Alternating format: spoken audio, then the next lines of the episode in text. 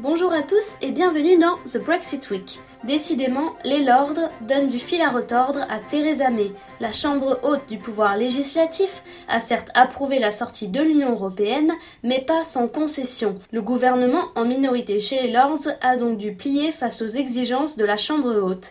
D'abord, il devra garantir les droits des 3 millions de citoyens européens établis au Royaume-Uni. Ensuite, Downing Street devra donner à Westminster le dernier mot sur l'accord de divorce entre Londres et Bruxelles. Autre sujet de controverse avec Bruxelles cette fois-ci, qui paiera la facture de la sortie. Selon The Guardian, qui cite des sources gouvernementales, Londres n'a aucune obligation légale à payer les 60 milliards d'euros de contribution au budget européen. La nouvelle n'a pas plu de l'autre côté de la Manche. Ce n'est pas le prix du départ, ce n'est rien d'autre que la somme que doit le Royaume-Uni. Si vous payez une pinte dans un pub, vous la payez même si vous ne la consommez pas, a ainsi déclaré un diplomate européen. Pendant ce temps, à Westminster, les négociations inquiètent l'Écosse et l'Irlande du Nord.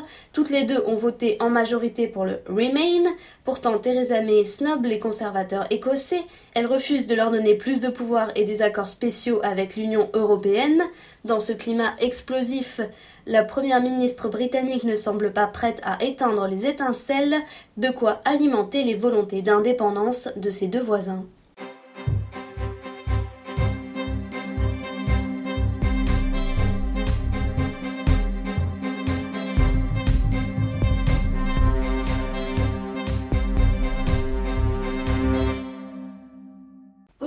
Sommes avec Thierry Philippona. Il est directeur de l'Institut Friedland, un centre de réflexion économique créé en juin 2016 par la CICI Paris-Île-de-France. Bonjour, monsieur Philippona. Bonjour. Alors, dans une interview accordée au journal Libération en février 2017, vous affirmez que les conséquences du Brexit ne seront pas si catastrophiques pour le financement de l'Union européenne. D'où vous vient cette certitude?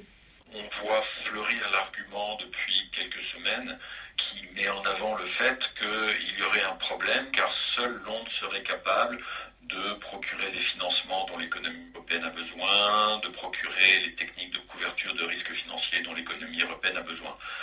Je m'inscris totalement en faux euh, contre cette analyse car les banques qui sont installées à Londres sont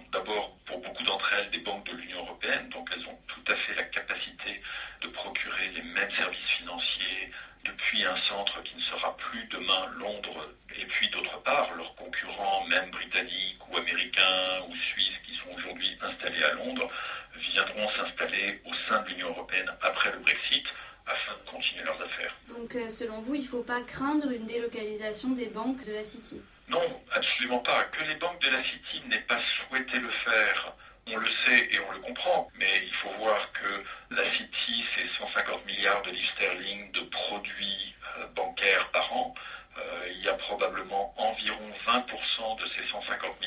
qui sont liés au marché unique européen. Donc 20% de 150, ça fait 30 milliards de livres sterling par an. Et donc ces 30 milliards de livres sterling de business annuels se feront demain depuis Francfort, depuis Paris, depuis un autre centre. Il n'y aura aucune interruption de service ni de qualité de service. Que vous pensez que Londres restera quand même une place euh, financière de première importance dans ces cas-là? Oui, bien sûr. Comme je vous le disais, ça part de 150 milliards de livres sterling, ce qui fait 8% du PIB britannique, ce qui est une somme évidemment considérable. Quand bien même elle passerait elle va tendanciellement passer de 150 milliards à environ 120 milliards, ça reste une somme euh, tout à fait considérable. Simplement, la tendance précédente qui était pour Londres à aspirer toute la finance européenne va être renversée partiellement au bénéfice de probablement de peut-être trois places européennes. Et enfin, est-ce que vous pensez que cette place financière a un rôle à jouer dans les négociations entre le gouvernement de Theresa May et Bruxelles? Ces négociations, elles vont être essentiellement politiques. D'accord, merci beaucoup Monsieur Philippona. Merci à vous. The Brexit Week c'est terminé, merci de nous avoir écoutés et à la semaine prochaine.